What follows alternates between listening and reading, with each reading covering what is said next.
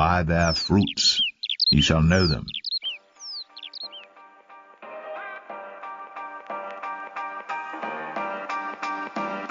By, by, by, by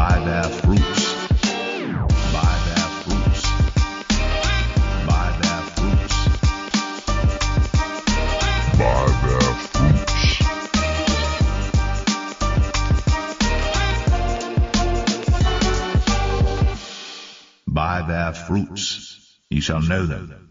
Welcome to By Their Fruits. My name's Bryant. This is my co-host Jeremy. How are you today, brother? I'm doing good, man. Pulled a little super dad move today and had to get my son ready, so I'm sorry. Sorry for the late start, but we're here with Jim. We're very glad to have you on, man. The Hollow Earth is a is a special topic, and uh, I think the first time that I ever saw you was with uh, the Fall Brothers Yeah. Yep. back in the day. Now, The Fall Brothers uh, produced that uh, first DVD, and I think that really, when when it was promoted by Skywatch, it became something that even reached mainstream Christianity. I never thought I was going to live to see today when this would actually finally be taught biblically, soundly, um, with all of the crazy stuff that that comes with it. And yet, there they did it. They did an excellent job of it. yeah, it's almost as taboo as like the flat Earth. You know what I mean? Like, I mean, not not to say that they're on the same level, but you know, it's it's in the same taboo category. And when you start breaking down the Hollow Earth, people look at you funny. Well, well, they used to, but I think now they're realizing. You know, I know when I presented anyway, they, wow, that makes so much sense. I never realized that. You know, it's, I've have enough scriptural background to take it out. It's not just mere speculation. This is sound doctrine, spoken by Jesus Himself. And when you go back to the original language, you understand the uh, context that the dialogue is being spoken to and in. They're using language that means nothing to us today because we don't wear uh, you know we don't wear togas like they did back in the old days. And so some terms cultural terms that are being used to describe hollow earth just go over everybody's head because we didn't live there at 2000 years ago in a language that now is has changed as much as king james to you know english has and uh, cultures and, and idioms that they speak go over our head. We don't catch the full richness of it. And it doesn't take, you know, you don't have to have a PhD in theology to understand it. If you know the right reference books, you get a customs and manners books. There's several very good ones uh, published out there. Um, you read these books and it gives you all the cultural backgrounds, the idioms, the, the language, the expressions and everything. And it, it brings it as alive as being able to go back to the original languages and seeing what it is. And fortunately, I was trained in that kind of a, ability to do that, and uh, that's why I can dig deep and and find a lot of interesting things that are kind of encrypted in a sense that when technology would be coming to its fullness, like it is now, we understand some of the Hebrew words that didn't make a lot of sense back then, but now makes all sense in the world.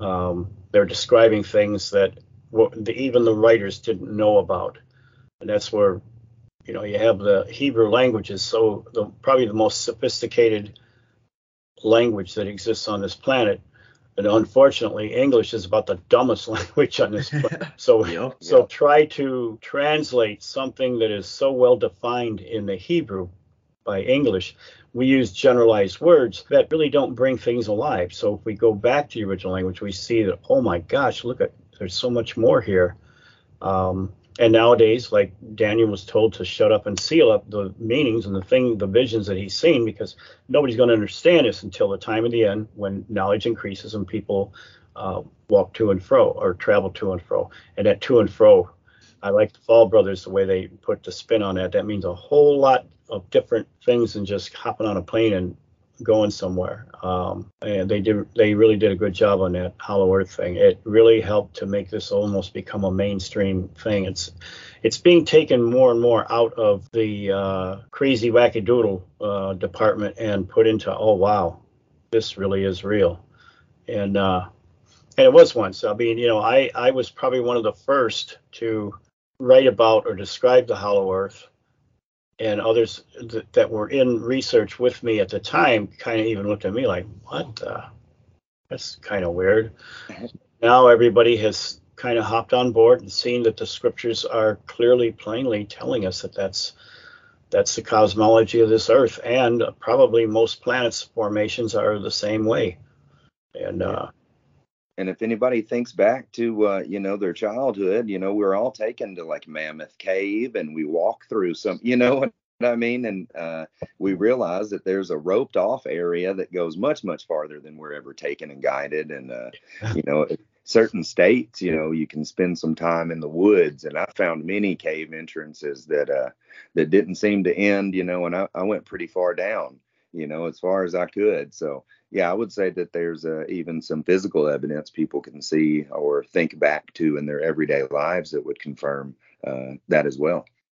Well, I know in uh, in Arizona, if you're going through the Grand Canyon, you get up to a certain point near Flagstaff, I think it is, um, or headed towards that in that direction, and uh, there's Wackenhut Hut guards there that won't let you go any further because there's a cavern there that has uh, oh, let's see, it's it's got I don't know how many giant like mummies in tombs, you know, encased like in the rocks, and uh, they're like seven to nine feet tall. Wow. artifacts on the ground that are almost like one is in a lotus position and others. Uh, it it has almost like I want I want to say uh, artifacts representing almost every major belief system or religion, you know, all over the world. Um, there's more questions than there are answers to all of this, but um, from that is almost like a central hub, and then there's cavernous systems that go all in all directions everywhere. Um, we don't know too much. Wow. This has been restricted. We can't get there. It's like Area 51 or you know the other area S2. Um, you know, nobody can get there, and so nobody knows exactly what is going on. But it's funny that you know it's there, and a lot of the a lot of the foot's base areas where there's caves, um, you're not allowed to go into. My gosh, there's right. been a law made that that um, if you have a cave on your property, you do not own that cave. The government has rights over that to supersede yep overrule. So you're not even allowed to explore or travel into your own caves. Why? Well, because there's a particular scripture in Proverbs that describes a dendritic pattern of uh, caves, cavernous systems, all around the surface that actually is used to protect the inner earth. So I guess, you know, whether you want to look at it as an escape route or entrance points, I don't really know, but the Bible clearly tells us that this dendritic pattern of cave systems exists from our surface into many of them leading into the hollow earth. So uh, there's a direct connection. I think that's where people see the Yetis or the Bigfoot, you know, escape and run into caves all the time, uh, you know, or even seen some going through a portal. I mean, you know, this is all stuff that sounds crazy when you hear it from an eyewitness, just as crazy as uh, seeing a UFO, and yet so many have seen consistent patterns, experiences. It can't be denied. It has to be investigated. And you and I and, and others have taken it upon ourselves to go and check it out to see for ourselves, you know, whether these things are as they say. And you know what? They are. yeah. Yep, I was listening to somebody recently that was saying like, do you know how many coincidences it takes on the same topic before it's you know mathematically impossible to be a coincidence? And you know, I think somebody was like, you know, I don't know, a million. They're like five. It mm-hmm. takes five.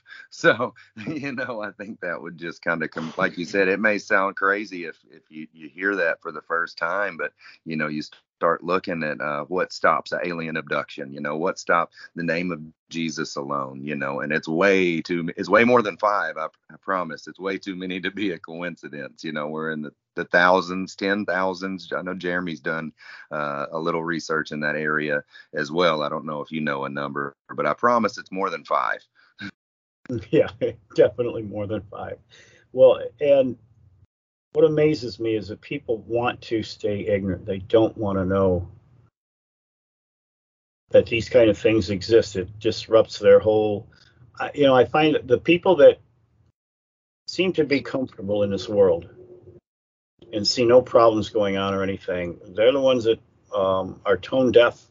Their eyes are blind, their ears are plugged up, and they don't see or even imagine any of these things are possible. I, I, I find it funny also that that we uh, rely upon our scientific experts to tell us that the Earth is solid with a core and mantle and all this stuff. But these are the same people that said we evolved from a monkey. Yeah, right. you gotta, you know, if you realize that God created us and aliens didn't create us, I always ask the ancient alien uh, religious beliefs. I said, okay, well, if the aliens created you, who created the aliens? Right. Yeah. you know, who created them? Still waiting on that answer, huh? yeah, we're still waiting on that one. yeah, yeah. Well, I guess uh, you know what uh, what originally started uh, your research into this area. I may know some of these things, but uh, the listeners don't. So uh, you know, if we want to uh, just do a little background on on you know, you could even how you first got into the word, and then what led you you know to this particular area of research in the word. I was this was in 19- 1997, uh, I believe, and I had already been working a year on my book, Late Great. Uh, no, no, I. Late Great Planet Earth. No, I didn't author that one. Uh, down science fiction, and uh, I had heard about the Hollow Earth, but I laughed and thought it was, you know, the silliest kicked in the head idea that you know could ever pop up.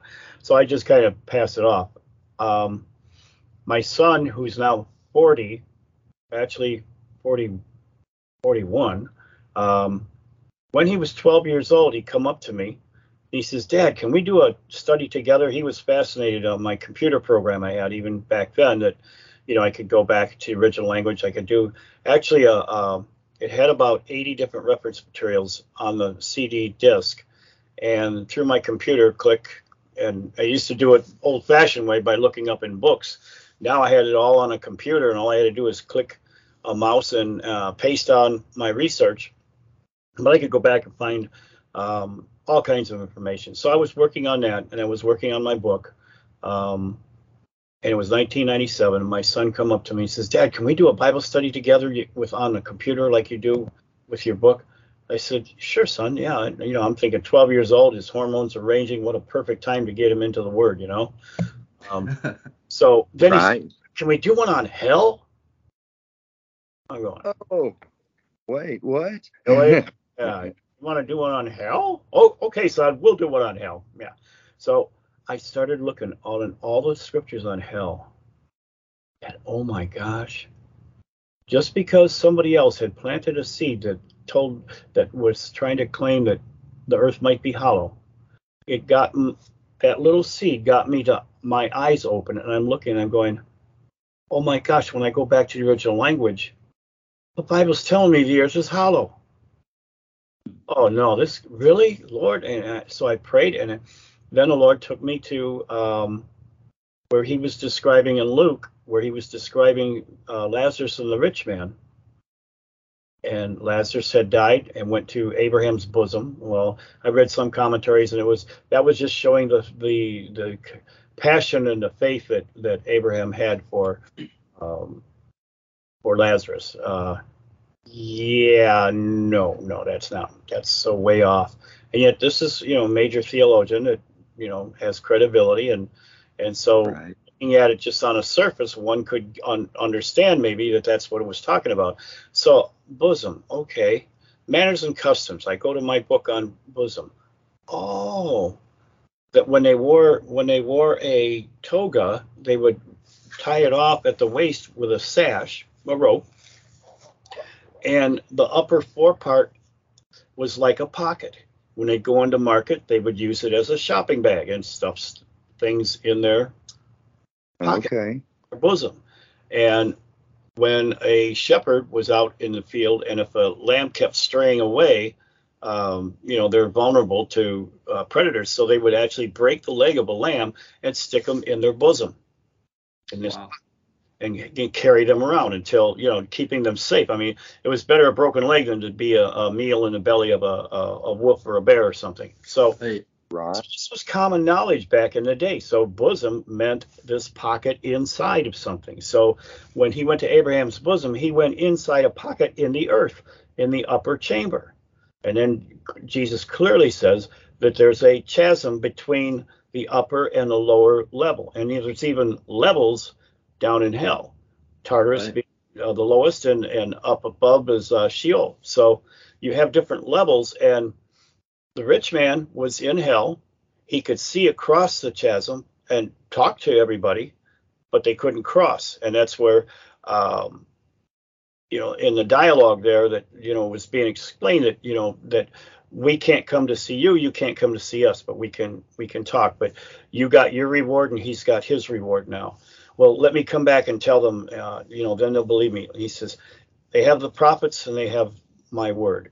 If they believe, if they don't believe that, even if one come back from the dead, they're not going to believe the truth. So he pretty much told them right there, he's, you know, I'm not going to let anything like that happen. You're you sealed your fate, and this is where you are.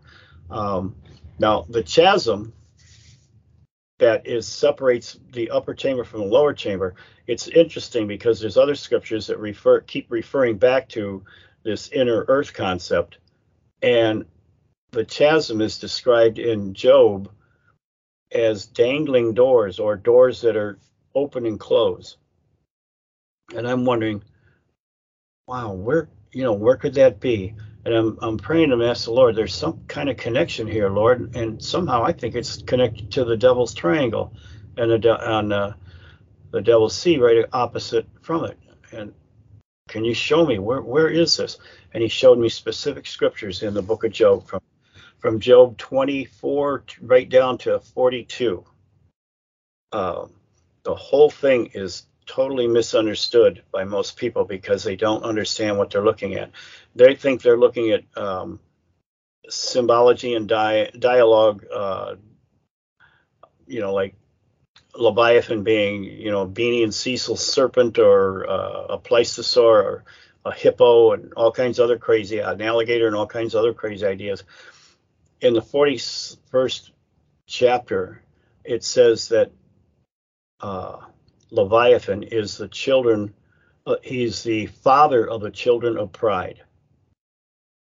Now, what whose definition is that? Yeah, right. That's the enemy there. Yeah, it's Satan. Yeah. And so So I got a. qu- Sorry. I was just going to say, and it's used as a collective noun, which means the entire embodiment of rebels. Satan sometimes is used in a first person singular, meaning, you know, uh, the name of uh, the deceiver, Satan. Um, and other times it means the entire body collectively of rebels. So this is a rebel alliance that we're looking at, both human and non human entities that are conspiring against God. And so when we see that, we look all the way back from the 24th chapter all the way through.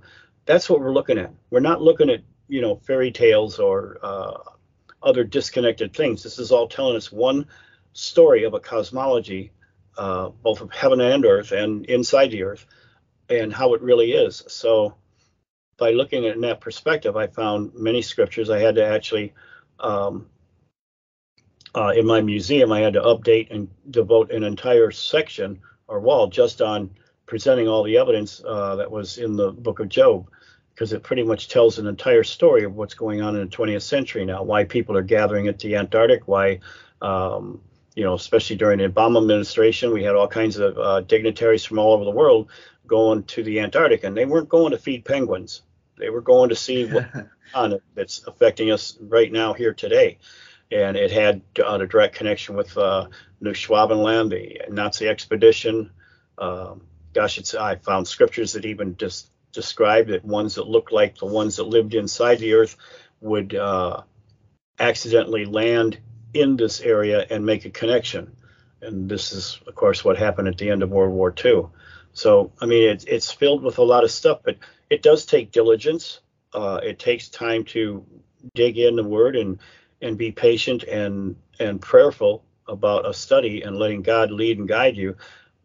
If you know the right resource and reference materials, to, you don't need a PhD to do this. You can do it on your own, and uh, just knowing what resources to use and and what to look for, and uh, it's incredible. Um, there's so much evidence; it's not even a debatable topic anymore. This is just sound doctrine, what the Bible teaches, and it gives us a clear understanding in Revelation 9 something's coming from inside the earth, outside of the earth, this locust invasion. Well, what is it?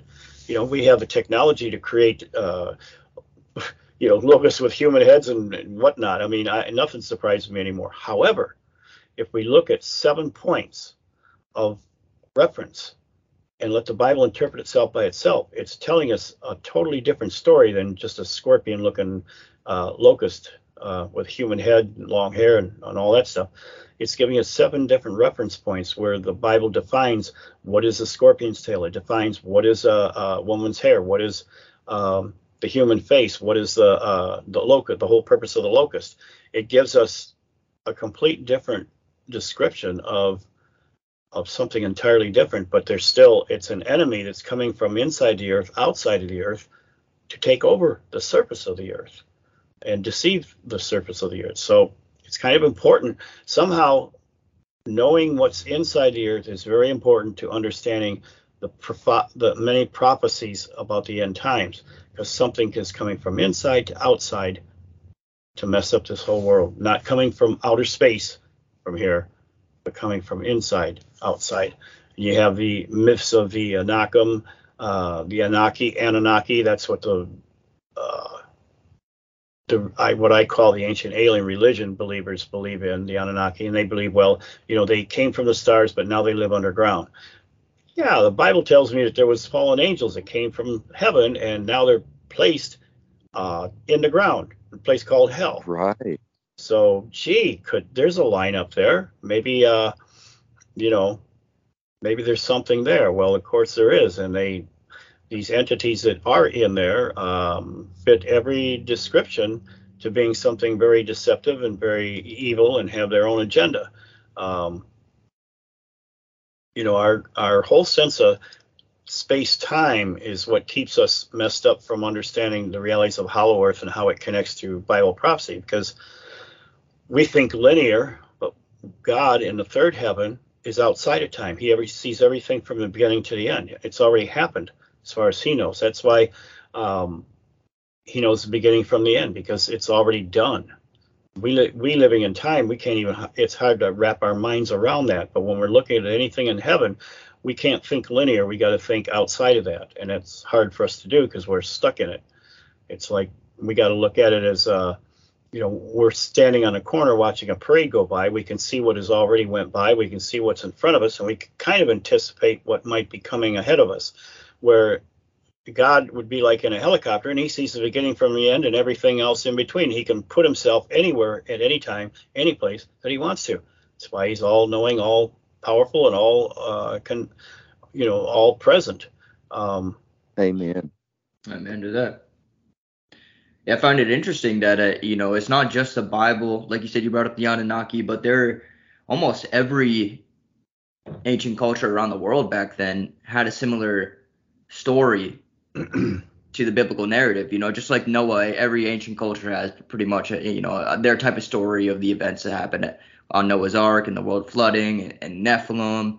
Um, you know, even even to the modern day where you get into the Nazis and their ideology and like you said them going down to Antarctica and they're nobody like if you're in school they don't teach you the belief system of why they even did that. They don't they don't tell you the ideology behind them going to Antarctica or their occultic motives you know?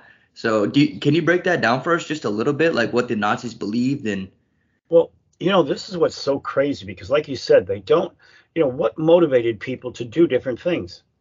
That's kind of important because it's motivated them. They they took a thought, they put it into action, and went out to seek something. Um, you know, I, I wrote in my book, and, and this was clearly recorded in history, that the um, Smithsonian Institute was originally set up to, to bring and gather all of the findings that they were going to have from Smythe's um, expedition to the Antarctic because they believed the Earth was hollow. They derived it from uh, from the scriptures, and was pretty much common knowledge back then that there somehow the Earth was hollow, and they had a common belief in that.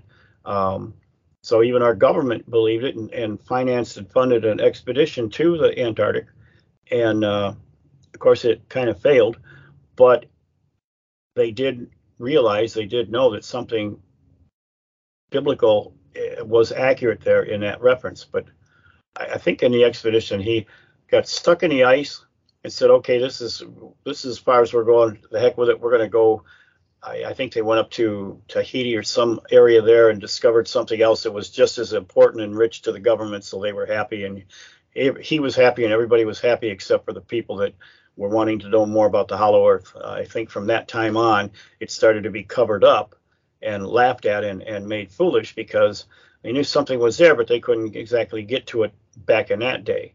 Now, the Nazis believed in Helena Blavatsky's uh, books. Uh, yeah. Helena Blavatsky was a, a Russian uh, noble person. I would say probably a genius. Uh, she was very eclectic. She uh, spoke several different languages. She was really intrigued by um, legends and myths about a hollow earth. So she actually went on expeditions herself and and went and talked to some of the Buddhist priests in the Himalayas, where they clearly had claimed to have regular contact with entities that existed in uh, the hollow earth. So instead of just scoffing at it, she took it seriously and did further investigations and everything, and wrote a huge two-volume book called Secret Doctrine. Now, it, it's anthropomorphous and cosmo something or other. I forget. I forget now. Um, and both of these volumes, they were so huge. What I did back in a day when people still went to libraries and everything and read, and this is before the computer kind of and smartphones took over. Um, I would go in and I would borrow the book, drink expensive coffee, and read everything and take notes that I needed and photograph some of the pages for my reference material. But I read most of, I mean, it's the biggest volumes, both of them, maybe thick books this big, of the most psychobabbling cosmology you could ever. I mean, it, it's like after reading it, I had to go take a shower or something in God's just to get right again. You know, right? Yeah. Babbling Very stuff. occultic. But but it all started to make sense from a different perspective. And um, the Nazis, that was their Bible. They ran, I mean, an occult based government that was based on the secret doctrine. Um, they followed that like like Christians would follow a Bible, and so they were motivated by all the different myths and legends and everything. So they knew something existed. First, they went up to um, uh, Greenland. Then they went to the Himalaya mountains, uh, talked to the monks and everything there. Then they went to the Antarctic when they went to the Antarctic, they discovered something, and it was prophetically. Uh, they had their own prophecies that this encounter would happen, but we had in the Bible our own prophecies that this would happen, that there would be an encounter, and they would accidentally light into the hollow earth. And this was the uh, the expedition to, to Schwabenland done in 1939, where they discovered an opening. Um, Admiral Donitz at the end of the war said that there was a, a readout, uh, you know, a backup location where they were going to be safely, many of them were going to be safely tucked away from the end of the war. They wouldn't be captured, they wouldn't be found, they would seem to just disappear. Well, that was concluded about 200,000 women from the Lebensborn program of producing the super race of the Aryans. Uh, they just suddenly disappeared. Uh, many of the top Nazis had disappeared and uh, this was part of the base 211 rumors. You know that the Nazis had a, a base there and a tunnel or cave that led into a hollow earth, and there they made an alliance with the residents there. Now the residents, it's even controversial. Um, I had in my museum, I had displayed the pre-flood giants that were 30 feet, as tall as 30 feet, and then the post-flood giants, which were only like six to nine feet, and then a normal-sized human at six foot. Um, and that was a stretch because the average women back in that day was probably only like five three. But I show how the different myths and legends of the Nephilim. You hear about the Nephilim, but you never hear about the Gibbor. Right. And I wondered about that. Why don't why don't, aren't people talking about the Gibbor?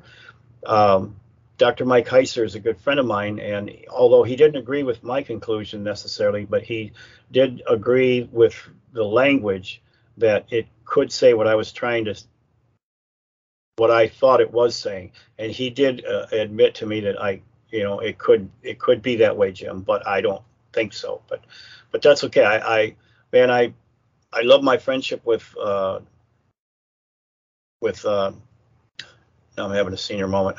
with Dr. Mike Heiser. I haven't talked to him in gosh years, but um, back when I was writing my book, I had a good friendship with him, and uh, I always used him for the ancient Hebrew. He's probably one of the most top experts in the world on that, and uh, well, he's considered one of the top three or five, I think it is, and uh, and so he always helped me out on some of the translations, and and I always kid him because he would he I would call it Billy Goat uh, religion because he'd go, well, you're right, Jim, but and then he would tell me how he didn't necessarily agree with some of my conclusions, but that was okay. Um, I think we see a lot of the same thing together now, but uh, ever since I first met him in Roswell, and I think it was 2004 or three at the first uh, Ancient Days conference in Roswell, New Mexico. Uh, there was about seven of us, and we all hit it off together. It was really good. At that time, there was probably only 12 people in the world that knew or understood the Genesis 6, what I call paradigm of what really went on and what happened. And right. uh, you know, we were all patting each other on the back. Wow, I'm not, I'm not crazy. You know, you believe this too. You, God showed you this. God showed you that. That's great. So, uh, from that core, you know, we've, we've grown, and of course now we see it almost going mainstream, and I think it surprised all of us. I, we thought we were in a, a little corner of obscurity that was going to always remain that way, but it's not. I guess you know these are important things that are finally coming out, and the public is accepting the realities. Uh, I know one person that could never, he denied a global conspiracy. And I said, How in the heck do you think all of these things and events could happen that's in the world today haphazardly or happenstance?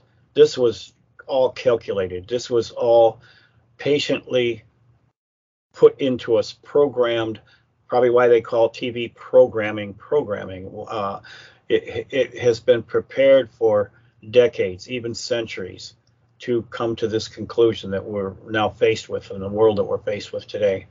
So it had to be by a conspiracy. It actually is in Revelation 17 12. It says that there are 10 people who are receive no powers as kings, but will have the power as kings and will make a pact with the beast. Um, that tells you right there. You know, I, I think it's funny that the United Nations, if you follow the money trail, the supporters of the United Nations are the same people that supported Adolf Hitler and the Third Reich. Yeah. Uh, and the thing is, what are they promoting? They're promoting a global, universal, one world religion, one world uh, economy, and one world um, political structure. That's what they're promoting. And they got the, the whole world carved out in 10 different sections. Wow, 10. That keeps popping up.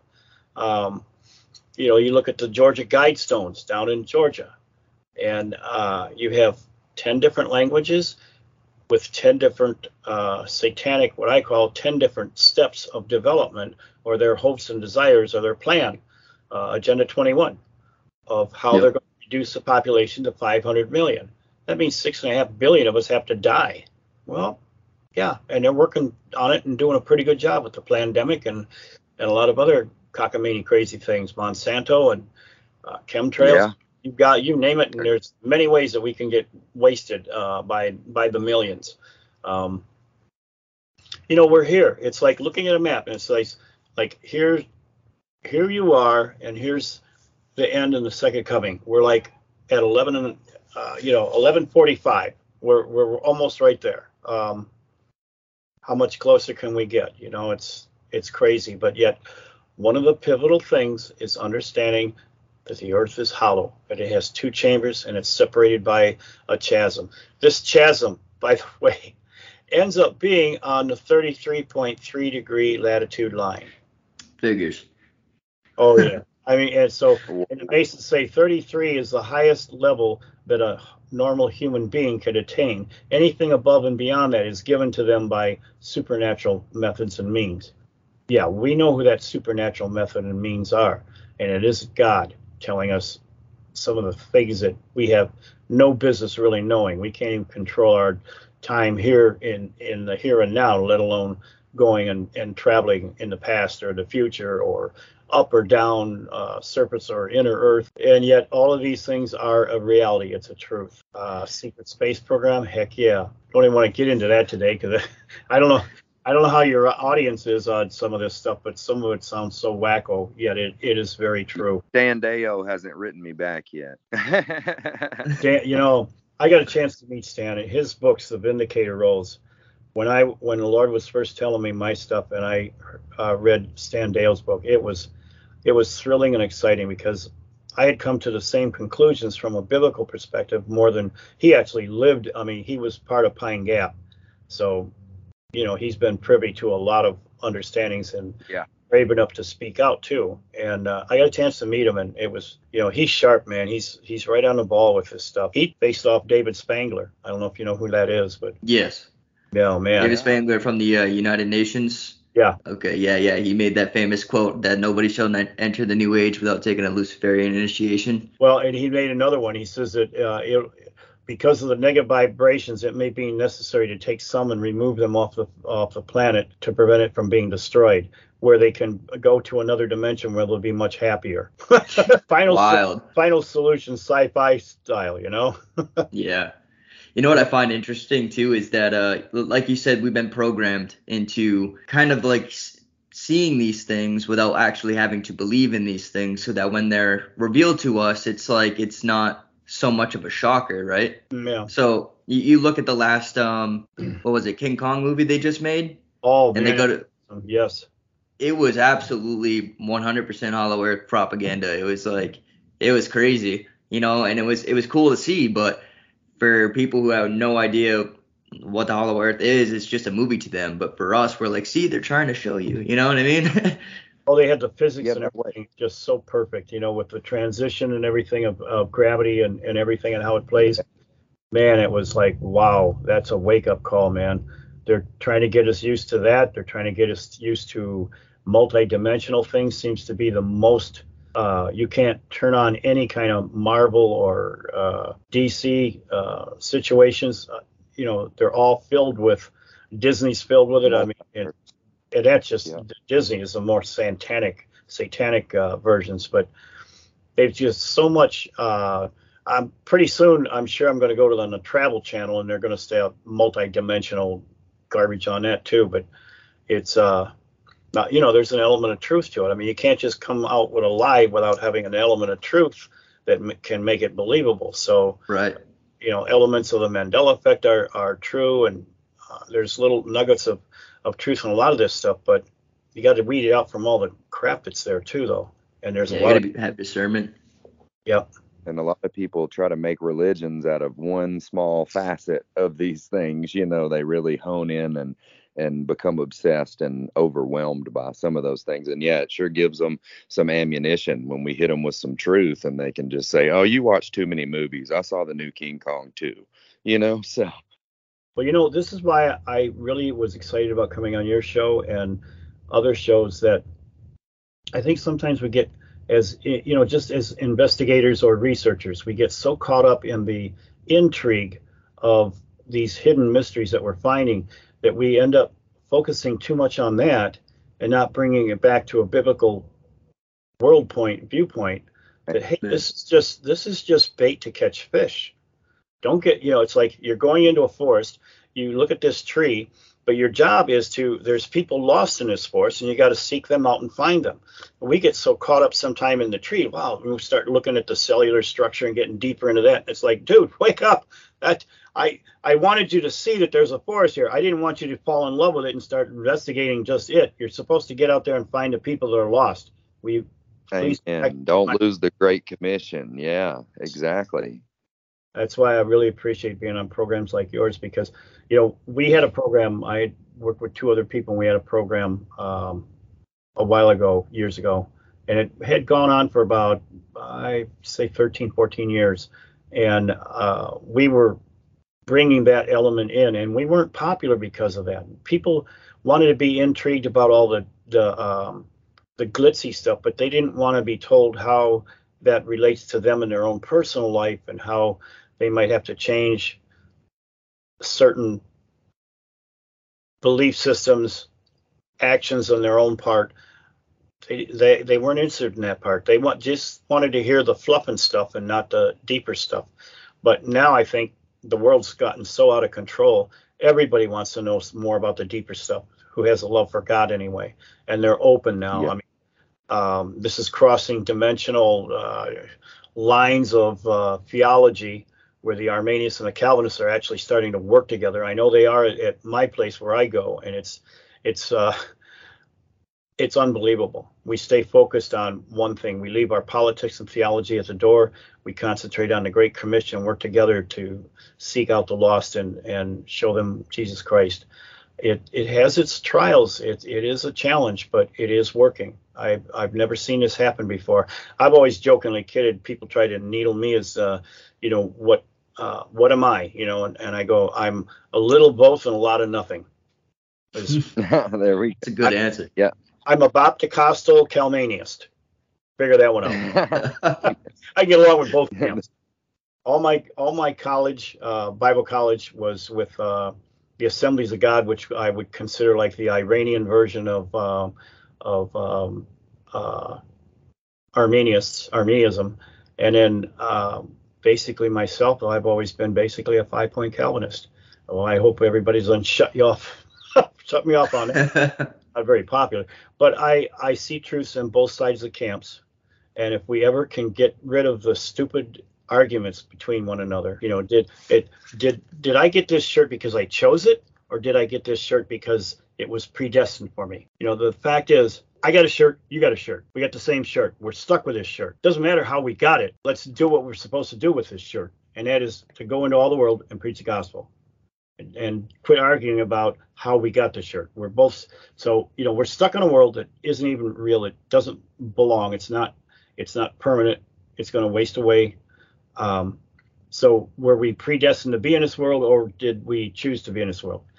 Who cares? It doesn't matter. We're here now. Let's do what we're supposed to do: go into all the world and preach the gospel.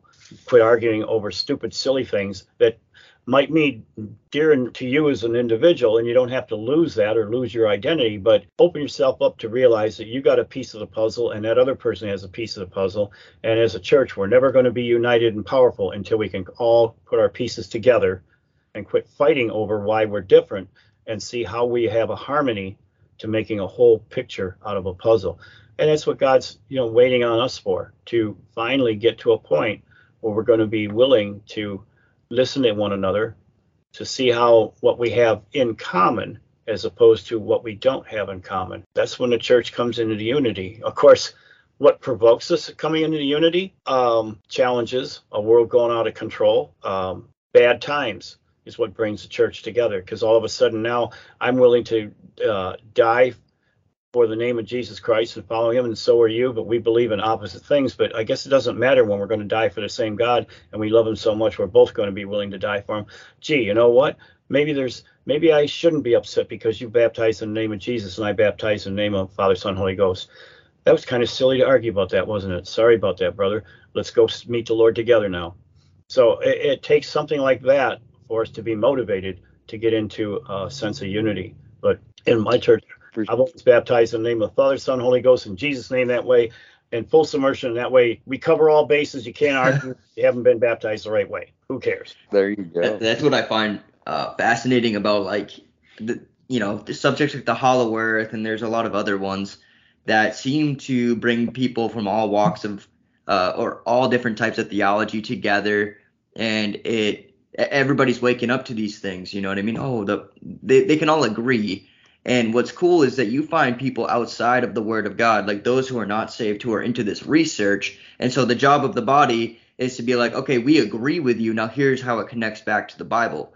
And that is, like you said, it's like, I don't want to say bait because that kind of sounds bad, but you know what I mean? It's it's something that you can connect with that unbeliever about and then show them what it says in the Word of God and how the Word of God is true. Like me and Brian have been doing a kick on uh, the World Economic Forum and man, like that's been uh, a burning thing in my heart is just exposing them. And I see a lot of people in the truther community or the new age community who talks about the World Economic Forum quite a bit, but they never bring it back to the Word of God or what it has to do with prophecy. And so that's what something me and Brian are doing and working on right now is bringing all of that back because when you look at the world and the state of the world right now, it all goes back to the plans of Agenda 2030 and the World Economic Forum's goals. And people need to see that because that has a big impact on biblical prophecy in our future. And if you can't bring that back to the Bible, then that, that knowledge is in vain. You know what I mean? It, it doesn't mean anything. You just knew something else. Cool. Yep. But how does it affect your life and your walk with God? See, and that's where it's hard. People don't want to make it personalized. They want to keep it generalized, you know, because that means they might have to change, and people don't want to change. We cling, you know, we're, we're creatures of nature. We cling to what we are used to, even if it's bad because it's familiar. Gosh, in marriage counseling, I've, I've done so much that that people will continually be attracted to a certain type, and the reason they're attracted to that is because their mom or dad were that way, and they they know the parameters, the levels and lengths, and and on what they can do and can't do. So they know how to maneuver within that sphere, and so they want to cling to it, even though the mother or father might have been a drunk or a, a drug addict or uh, somebody who is uh, very ungodly and mistreated them, but they will be attracted to that because that's what they're familiar with. We're afraid of the unknown. We're afraid of going out beyond our barriers into something new. But if you're afraid to leave the little pond to go into a uh, an ocean, how are you going to know that ocean even ever existed? There's a river connecting it. Do you want to take that little narrow path to find something even bigger and greater? Most of us don't. We have to find some source that's going to give us an inspiration that there's something better out there if you just change your ways. Don't keep making the same mistakes over and over again.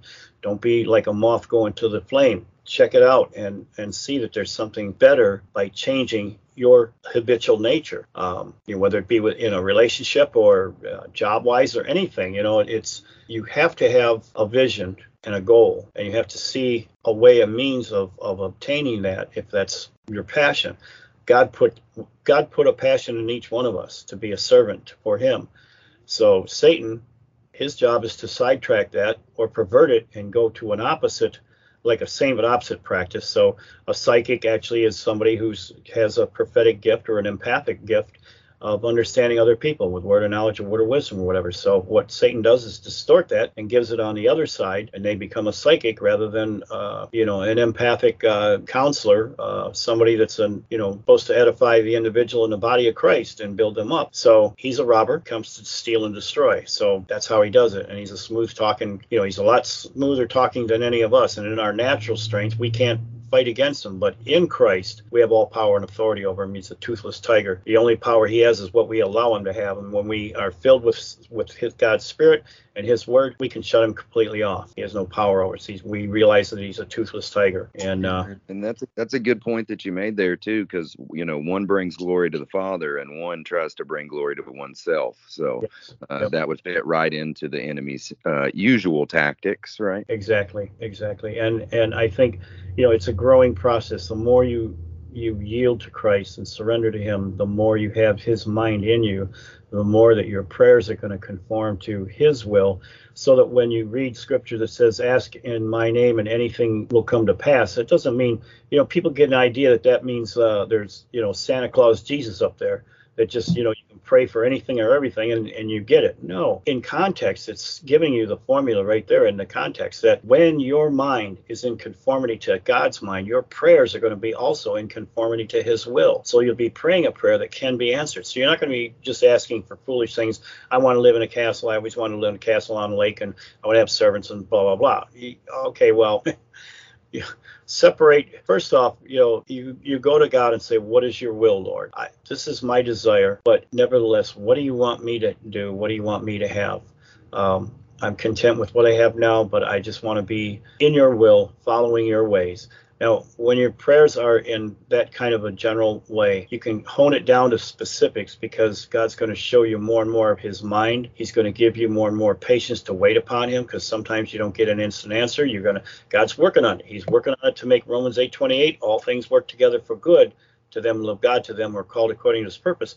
He's he's waiting on other things and events to happen so that he can be able to give you what you want, the desires of your heart. But your heart has to be directed toward him first. Or maybe other people are going to be involved and he has to work through them first to be able to work with you, whether it be in a relationship or uh, even ministry, you know, partnerships or whatever. Uh, it's all about God's timing too. So I mean, there's a lot of factors. So people look at these scriptures though, and they just do a surface rendering. They go, and they get this idea that you know of Santa Claus Jesus, and when Santa Claus Jesus doesn't come out to give them their instant needs, then they get all fed up and disgruntled with Christianity. Oh, it's just a bunch of BS.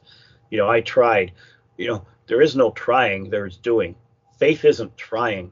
Faith is I'm. This is what the word says. This is what I believe God told me. I'm going to stand on it and then you gotta you gotta fight for it because the enemy isn't going to just roll over. He's going to come against that. He's going to try to discourage you. He's going to try to make it hard enough that you'll give up. It's a battle. Nobody said we're in the apocalypse right now. Nobody said this was going to be easy. It's not going to be easy. The enemy's like a caged animal that's cornered now. He's just lashing out blindly, crazily at anything and everything that that uh, mentions or believes in Jesus. So we have the power to defeat him. I cheated. I read Revelation 19 we win, they lose. So acts and, and trust in Him. So, anyways, I kind of sorry I got strayed away from the um, Hollow Earth thing, but it all does connect because this Hollow Earth thing is going to be more and more of a uh, an important key to a lot of our things that are happening, um, and that's actually connected to CERN too. We even even mentioned CERN. My gosh, CERN is probably one of the most biggest Frankenstein space-time manipulators that uh, mankind could ever concoct. Well, they didn't concoct it. They actually they got inspired by fallen angels, aliens, whatever you want to call them. Um, they're the bad guys, and they've given us some pretty dangerous, awfully dangerous equipment to manipulate space-time and dimension. And yeah, the, the, the symbolism is pretty clear there too. I mean, you got Shiva, the goddess of destruction. It's built on, uh, you know, the the old. I think it's the old temple of Apollo. Yes right. is, is in that area as well. Like they they have some major influences, and people need to realize that you know mankind does not just come up with stuff like this and and apply it. Like they are mankind has always been influenced by spiritual beings, always. Well, you know, uh, there's three islands off of uh, Antarctica. Um, now, if I can remember them now, darn it. Um, Coronation was one. Um, okay. Yeah, I'd have to go back to my video and look at it. Um, the three islands, I mean, the whole world is graphed out name wise, prophetically revealing different things, uh, you know, of of that. Um, near Roswell, New Mexico, there's truth or some of the nearby cities. Truth or consequences. It's called the land of enchantment. We used yeah, to go Mexico. used to call it land of entrapment. Um, there's still uh, is. it still is, yes. Um, yeah, that one that one I found reference to in uh, Zechariah fourth fourth yeah fourth chapter, and uh, it says that that they were going to set the woman, which is a false belief system, as a uh, a center focal point for everybody, and that would be a point of deception. And that was the 1947 Roswell crash in Roswell, New Mexico, which now has become a central focal point, almost like a mecca for um, all things UFO and alien. Of course, and I lived there for four years. So it's interesting that people would come up, get off the bus, say, "Where's Area 51?" Because they're they're thinking that it, Area 51 is in Roswell. I said, "Well, it's about 980 miles northwest of here in Nevada." right. You know what's funny is that that's another thing is you talk about the UFOs um, in 1947, and, and we did a uh, episode with William Ramsey talking about how you know the whole UFO phenomenon actually is is correlated with the occult. And um, in 1947, you had uh, JPL and um, L. Ron Hubbard doing the Babylon working at Area 51. Yep. Right, and they they claim to have opened up a portal, and you know things came through, and that they could not close it, and in that same exact year or time frame, the whole UFO phenomenon blew up. That's when that crash took place, and that's when we yep. uh, started becoming indoctrinated from that, also, we had the support of bringing in all the paperclip scientists working with our scientists, which completely changed our whole worldview um, on an academic level first, because all these scientists, American scientists, these guys are coming over and they're not just uh, coming over with thoughts and ideas, they're turning technology, occult based technology, into reality. And they're re- realizing, oh my gosh, we got to rethink everything. We're going to have to reprogram our entire people and nation to believe uh, in these superior forms of technology. Just because something is uh, technologically advanced and it's real doesn't mean that it's real good. And it was like, uh, you know, they were bringing uh, spangly, shiny objects with them, and we just took the bait right away and and changed everything for our lust for superior technology. But it was it was stuff that was forbidden by man to understand, not because God was trying to lord over us, but he was trying to protect us. Right. It's dangerous. You know, it, it was like giving a kid a loaded gun and expecting him to do something responsible. No, he's gonna either blow his own brains out or somebody else innocently, ignorantly, because he doesn't know any better. And uh, God loves us, and it's the only reason He doesn't tell us some of these things is we couldn't handle it. Right. Uh, you know, that's why we, you know, at the fall we lost. We're only using one tenth of our brain. Well, what happened to the other uh, rest of it? Well, it's been shut off on purpose because now we're in this fallen state, and God didn't want us to just destroy ourselves. He loves us, so He had a plan of redemption that was going to take, uh, you know, maybe six thousand years to complete, but He was going to bring it back, and He did two thousand years ago, and that's the way back now out of this real unreality reality uh, quantum physicists have, have now determined and decided, and they're all in agreement that oh my gosh, we're living in a computer world. This isn't even real. It's literally a computer like game or world. Um, that's what Jesus tried to say when he was talking to even Pilate. He said, "My kingdom is not of this um, world. If it were of my world, then would my servants come and deliver me." Well, he said world because that's all people or kingdom because that's all people could relate to the he, the Greek word there actually means realm. So he's saying basically this is not my dimension. If it was my dimension, you'd be in trouble. But I came here to change this one, to bring my people back to where they belong. Hmm. First the spirit and then in the flesh. So um wow. Yeah. It's it's a whole different ballgame. When you see it in that way, quantum physics is only telling us everything that we've ever known to be true or warned about in the Bible. Yeah, so who is the God of this world, little g? Satan. This is his little virtual world. This is what he wants it to be. And you know what? In total end, he gets what he wants. Because what happens to this realm that we know of? It turns into a big mass of fire and is destroyed by fire. it's called the lake of fire. And that's what this reality world is going to end up being. So why you build up your treasures in a lake of fire? You don't want to stay here. You don't want to belong here. You don't want to build up your treasures here because it's going to all burn up. You want to cross that bridge that Jesus made and go into the real realities and be joint heirs and co-rulers with Christ forever. That is awesome. I mean, we are so undeserving, and that's how much He loved us to make us co-rulers. This is where we can already see ourselves up there. All you got to do is look in uh, Daniel, where the Ancient of Days uh, where God Himself has this congregation of people that are higher than angels, and they're helping make decisions here on earth. I told Mike Heiser that. Well, that's us.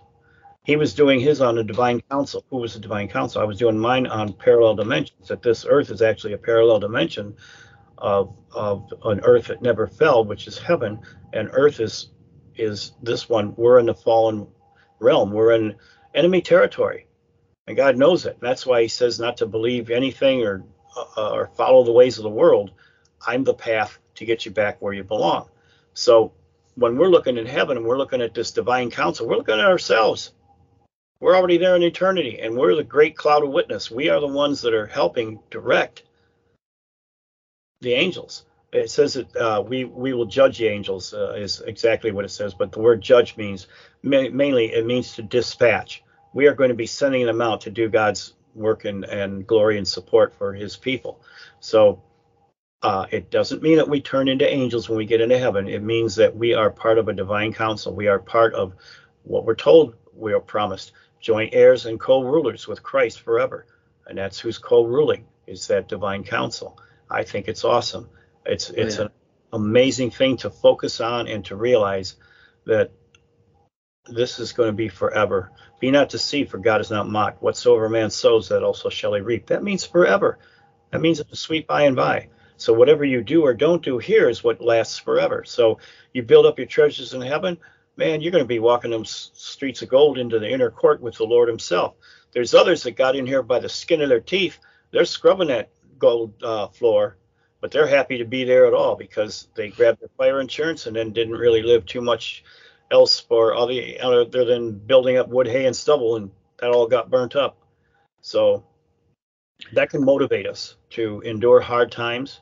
It can motivate us to keep our our sights on what's really important, and that is building my treasures up in heaven.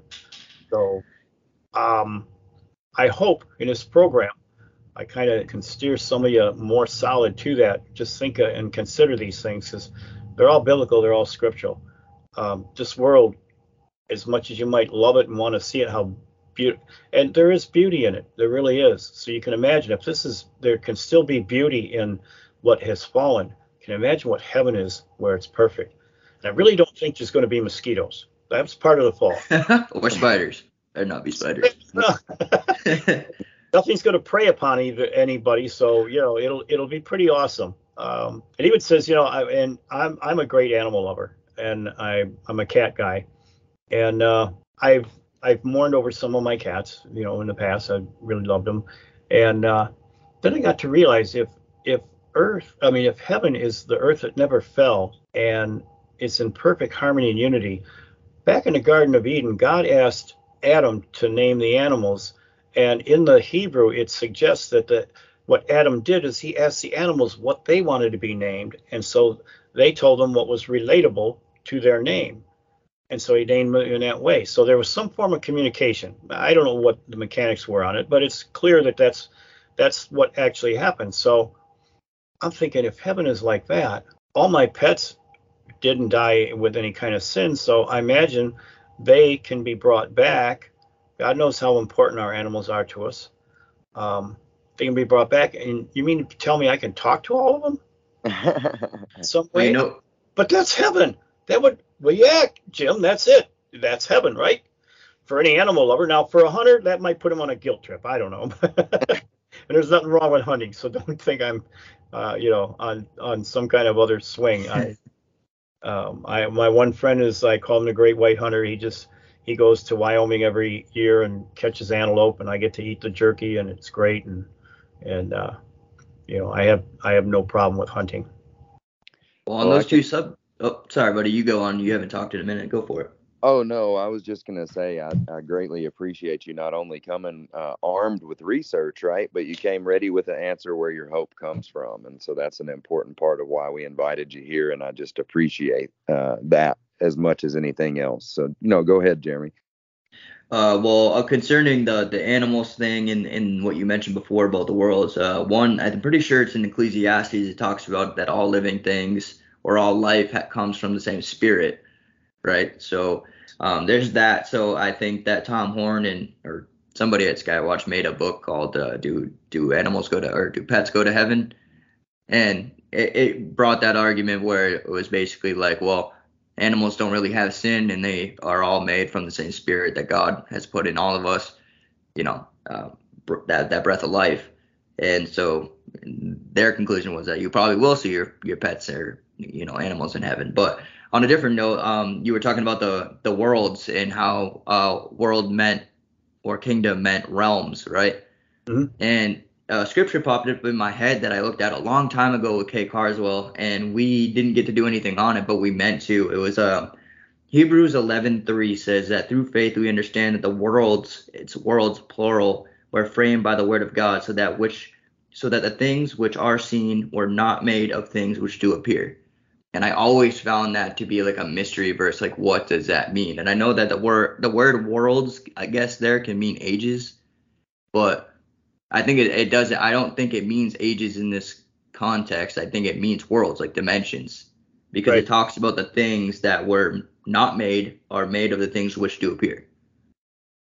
And, and that's just deep.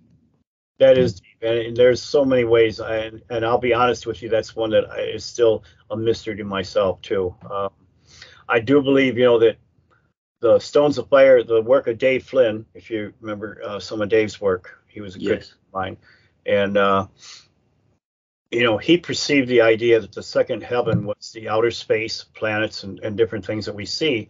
And I totally agree with him. And he even believed that Mars was like an outpost for the Genesis six fallen angels. I I tend to you know, there's so much evidence to that being so true that um, it gives us an idea of you know Shem Yam I mispronounced pronounce that, but that's the word for heaven, and that same word is used for all three different levels of heaven that the Bible teaches. There's um, the atmosphere around the earth. Uh, the God of this world is you know in, in control of that realm And then there's a second heaven, which is outer space, planets and stuff like that. Third heaven is outside of space and time in an entirely different dimensional um, situation that is God's realm. Satan's been kicked out of that. He's been placed on on the earth. It says where uh, a third of the angels were, you know, booted out. Well, the thing is, they were thrown on dry land amongst men. So this is in a very physical way, not just a will o' the wisp spirit realm, but a very physical. So we're dealing with fallen angels that are physical. Now they've found a way to make themselves look just like us. So we can't tell. We're warned in Jude. You know, they come in our midst. Uh, they're spots in our feast of charity. They're twice dead, plucked up by the roots, wandering stars, clouds without water. Those are three definitions for non-human entities, and yet here they are, dwelling amongst us, talking to us, um, eating and drinking. Bill Gates, uh, you know, uh, George Soros, uh, all those guys and crew might not even be really human beings. We, I don't really know, uh, but it's a now that is a scary thing. It scares the tar out of so many people, but we're being warned that these things are reality, that they're here. But guess what? They're powerless to us if we stand on our authority. Now I can tell you, it's going and I'm risking myself on this. I have come and encountered with these entities more than once, three times. One time they tried to take me out. I'm still here. I don't know where they are, but they're gone. I have all the power and authority over all these entities in Jesus. I just have to read the book to know my inheritance and then stand on that inheritance and take authority over them. I in my own power can do nothing. They could they could have just squished me like that. But no. I stood my ground and they are gone and I'm still here. And we're going to encounter more and more like this as the days approaching. Now I used to do a lot of alien abduction counseling and termination of uh, of abductions, but you know what? They've stopped I have not got any new cases in probably the last three years because there isn't anymore. Mm. They're done with it. They've completed everything they need to do in their genetic manipulation. Now they're ready for invasion, or I will say a clandestine invasion. It won't be like necessarily like War of the Worlds or anything like that. It'll be more like uh, oh, was that one? They Live, where they just come. Mm. Yeah, they come in real smooth, get ingrained into our corporate structures, uh, military structure, religious uh, systems, and uh, steer us blindly towards a direction opposite from God. Well, they have many Trojan horses, don't they, that we've allowed into our lives and uh, into our pockets and that we carry with us everywhere, you know, just to name one example. But yeah, no, we uh, we definitely have given them uh, many footholds, you know, in this world, in this realm. And so uh, I think you're right. We have to stand on that promise. We have to stand on Christ alone. We have to build our house on the rock, right? That's right. Exactly. Yeah, we're living in perilous times. It's, and nobody said it was going to be easy to go through the apocalypse. It's not going to be easy. It's going to be hard because the enemy is is uh, in a rage right now. He's going to try to bring down as many as he can along with them, but uh, it doesn't have to be that way. And and for some hope for those people who were dealing with the uh, alien abduction phenomenon or just like alien or UFO phenomenon in general is if you look into the work of Joe Jordan, you know, he he wasn't a Christian at first, but he was involved with MUFON, and during his field work, he realized that he was coming across all these cases where these people who were dealing with this phenomenon and uh, were being abducted regularly or whatever uh, ended up those those experiences ended up stopping by using the name of Jesus Christ. And we know that in the Bible, God says that um, everything from principalities to um, you know principalities and powers are all under dominion of, of Christ. Like He has dominion over all those things. And Joe Jordan ended up becoming a Christian through that research and he was like, well, why is nobody do- documenting this? And basically, they told him, well, if we had documented that the only way to stop a you know UFO or abduction experience is by calling on the name of Jesus Christ, and we would be out of a job if everybody knew that. kind of like the Pharisees, the same thing with Jesus. They didn't want to accept him oh. because they would be out of a job if they uh, uh, relinquished their power to him. But you know, uh, there was something published though in 1992. It was um, the um, pretty much the context of uh, an MIT gathering in 1992 of all the acclaimed experts dealing with, and they were all secular at that time because there was no Christians really involved in the situation that, that early. Um, but it was on uh, the topic of alien abduction. So they had all the medical people that had encountered either trying to remove uh, uh, objects that were put in, foreign objects that were put into them, um, people that had anomalous situation marks, scoop marks, or whatever. Well, whatever the situation was, psychologists that had, you know, uh, worked with people that claimed to be uh, alien abductees. Now, many of these were not necessarily believers in UFOs or aliens, but they all had encountered different situations that they couldn't explain. So they brought in all of these people, plus all of the MUFON people, all of the uh, anybody and everybody that had anything to do with uh, UFOs or aliens, uh, or the the supernatural encounters that they couldn't understand what what it was. They get a compilation. The book is about that thick. I packed it away because I'm moving, um, so I don't have anything to show. Um, and being that thick, contained in I don't know 500 pages, I think uh, was something like that. Uh, they record, they do record that two different things that I thought were important. They recorded that no one actually ever saw themselves leave the atmosphere going to a foreign world, and the only transitions that took place where they would either dive into an ocean and into a subterranean realm, or they would uh, go into a cave into a subterranean realm. Mm-hmm. And the subterranean realm either had like lush uh, uh, environment with you know tropical trees and plants and animals and everything, or it was like a desert. So it was like two different areas, but they went to both areas apparently, and these are the things they saw. So again, it confirms this idea of a hollow earth, but also they claimed that there were some that using the name of Jesus or singing a song seemed to stop the whole pro the whole process. Now they had that actually recorded. They couldn't deny it because they had too many cases, too many uh, situations where the name of Jesus seemed to stop everything.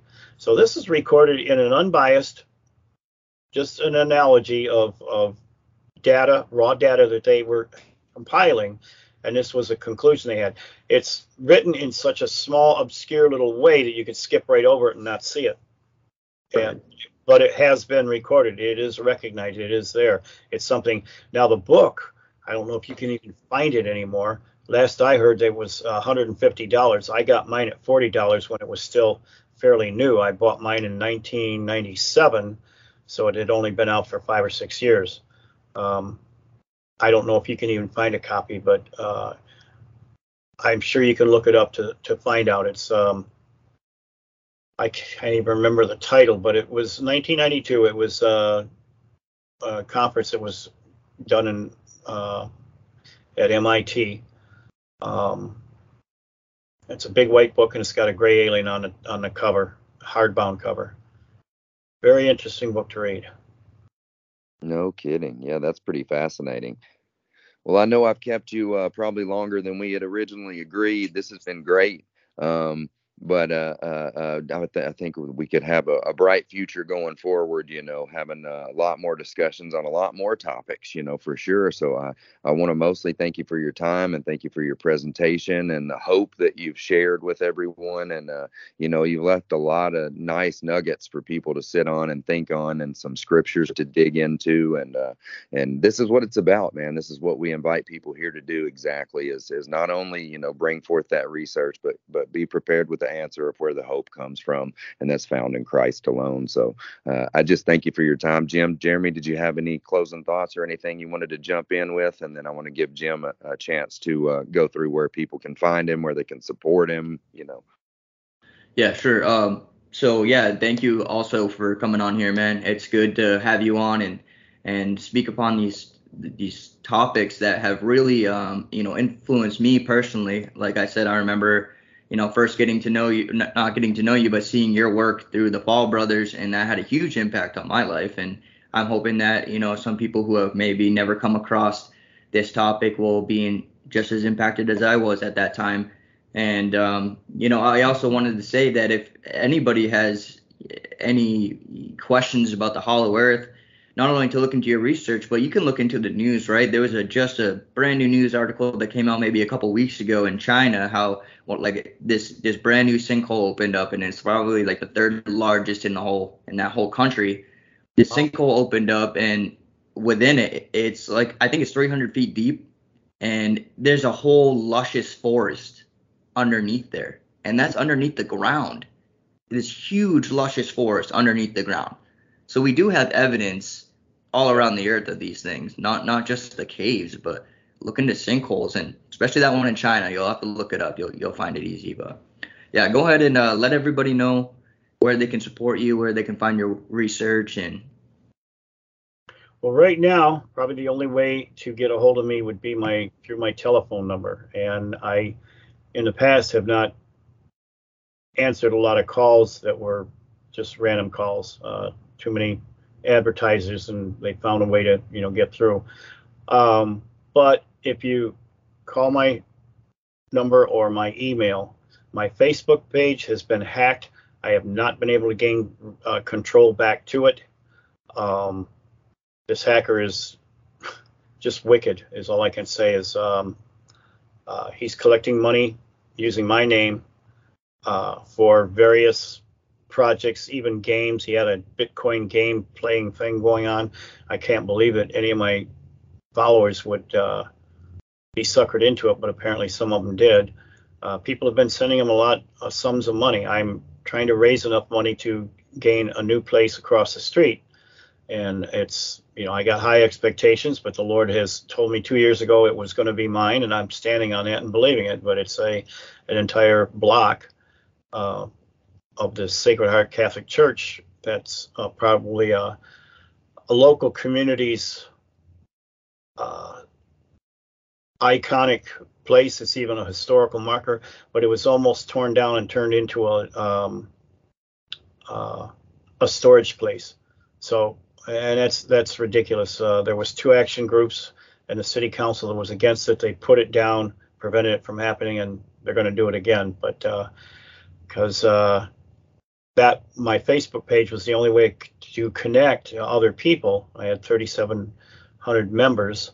Um, I was the first, one of the first to get banned from YouTube back in 2017. I had 10,000 followers there and lost all of that. I've got my videos reposted on a couple of other alternate sites um, where you can go to. One of them is uh, Bright, Brighteon, Brighton, yeah. Um, so it is harder to find me anymore, especially since my Facebook was taken over two weeks ago, and I still have not got been able to get it back. I, I did find the guy's email, so you can get a hold of me at my email. That's a witness for one. That's a w i t n e s s the number four, the number one at AOL.com. And yes, AOL is still there. I've been with them.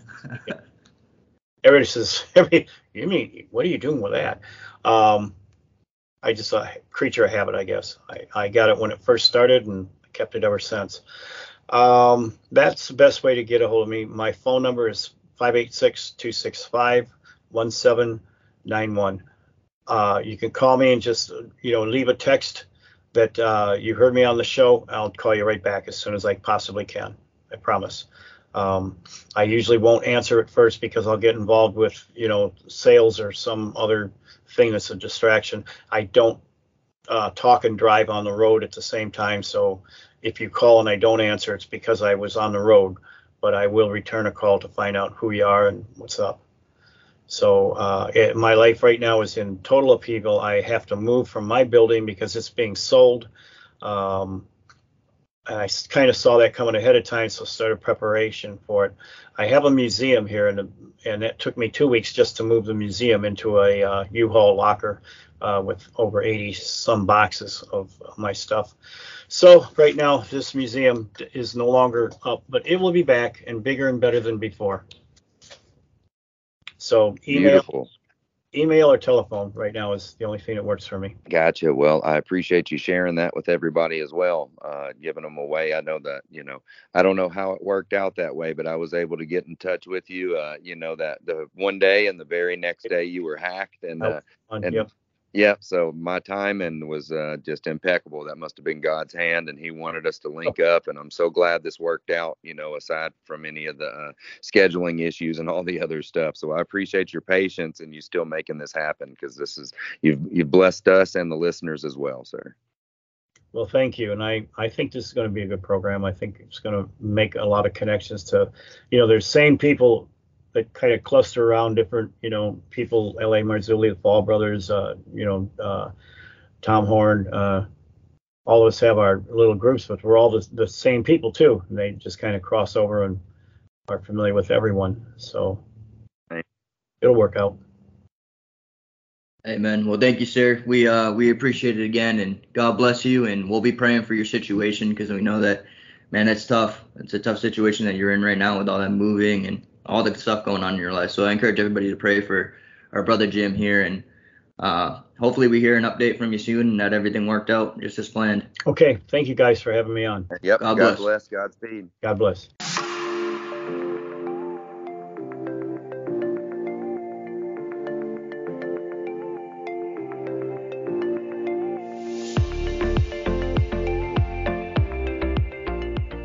Thank you for listening to By Their Fruits. May the Lord bless the giver, the gift, and the receiver.